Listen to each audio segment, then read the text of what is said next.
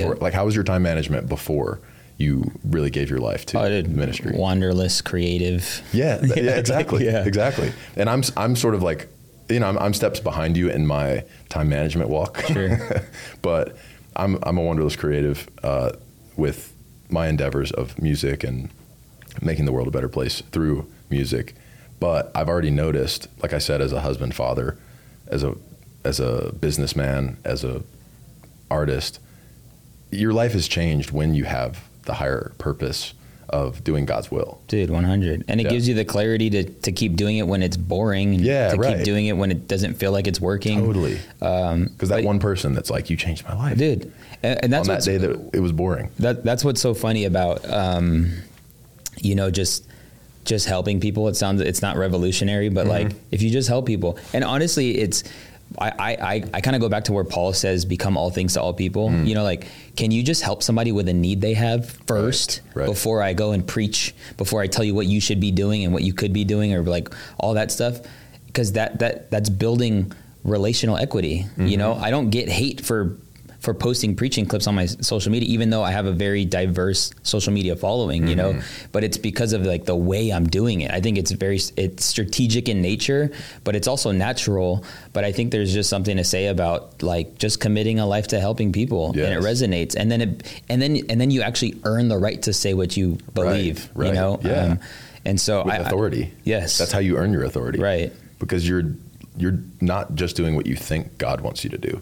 Because that's what the message in the mainstream media and in society is. It's like, oh, to be a good Christian, you have to be this, this, this, this, and it's a stereotype. Like I said, it's a Right. caricature. Yep.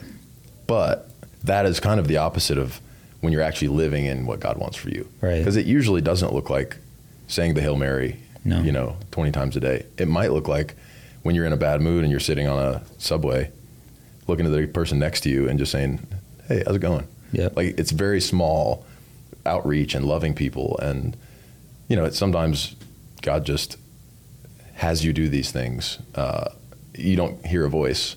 You don't like read it in the, in the scripture and be like, oh, I must do this right now. Hello, how are you doing? Yeah. But it's a, it, it's a uh, thing that by being tuned into has improved my life and everyone's life that I've seen devote themselves to that Mhm. greater good in that way. I think the contrast of that is um, that cynicism of, uh, you know, how are you supposed to know? Like, oh, God sent a storm and caused this. Like, one of my buddies made a joke about that recently. We had a camping trip and it got canceled, and he's like, oh, God must have sent a storm. And it was kind of like a jab, like cynical. Um, and, you know, I, I don't take it to heart, but deep in my core, I'm like, man, that cynicism is keeping people from Yeah. just having an open mind Dude, and an I mean, heart. when you see in all throughout the Gospels, when when Jesus was doing something, Mm-hmm. there's usually recordings of like, and then the religious people question. Yes. you know, the, Yeah. it's a religious spirit. It just, it's quite. There's a difference between asking God questions and questioning God. Mm-hmm. Yeah. and I love asking God questions. That's how I develop my sermons. That's how I investigate Scripture. That's how I d- dive deep. But I don't want. I don't ever want to be the person who questions what God is doing. Right. And A.W. Tozer, uh, he's a theologian. He would say, "What you think about when you think about God is the most important thing about you." Mm.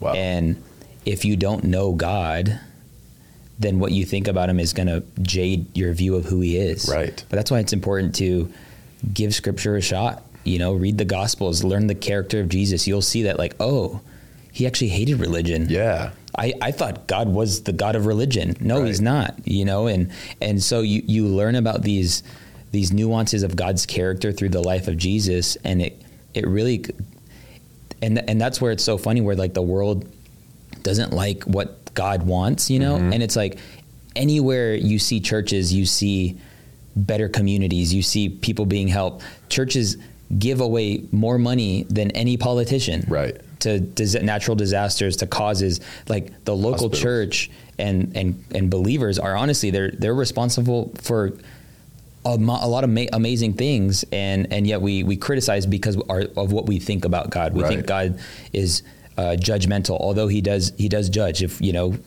because he's God. He gets to determine what's truth and what Mm-hmm. isn't, what is and what isn't. And uh, but he's but he's a good God. He's he's generous. He laid down his life while we were yet sinners. Uh, First Corinthians says that- Christ came and died. Mm-hmm. So like we were in our wrong, we were in our error, and he decided to help us anyway. Right. Like how, how can I how can I be cynical about that? Yeah, You know? right. Well, that's what I'm saying. And, and But what- yeah, if you don't know, you don't know. if you well, if you don't, it's the pain, dude. Yeah. Peop, when you have pain, because that's why I wasn't on the walk for a long time. There was pain. There was unaddressed uh, grief and sadness and anger and things that it's easy to.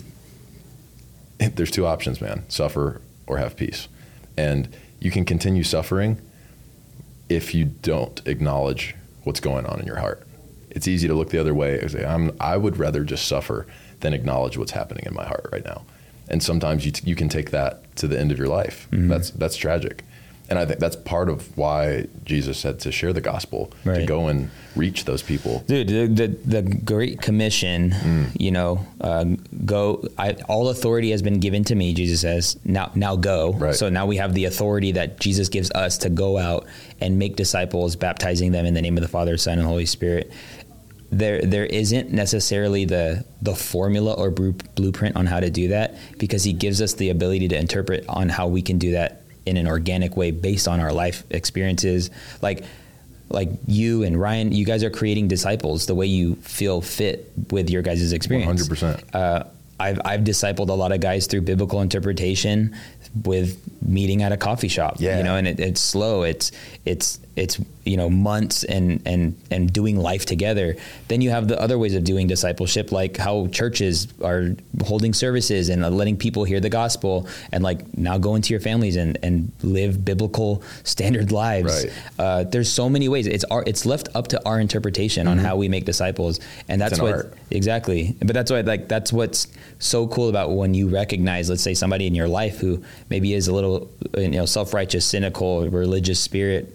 That like your life preaches and Mm-hmm. your way of discipling them is honestly down. It comes up to your creativity. Absolutely. It You know? comes up to your creativity and how well are you pursuing, uh, discovering the gifts that God has given you. Right.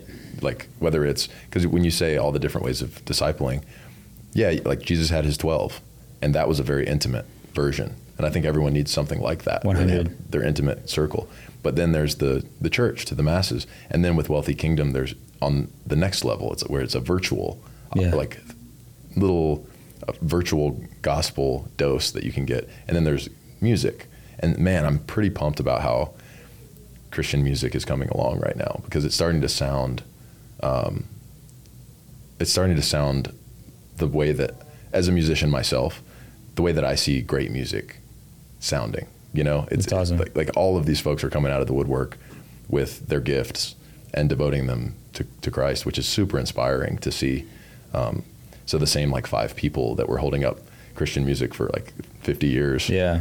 they're getting some support now from our generation Yep. so that's awesome that's another thing we hope to do with with wealthy kingdom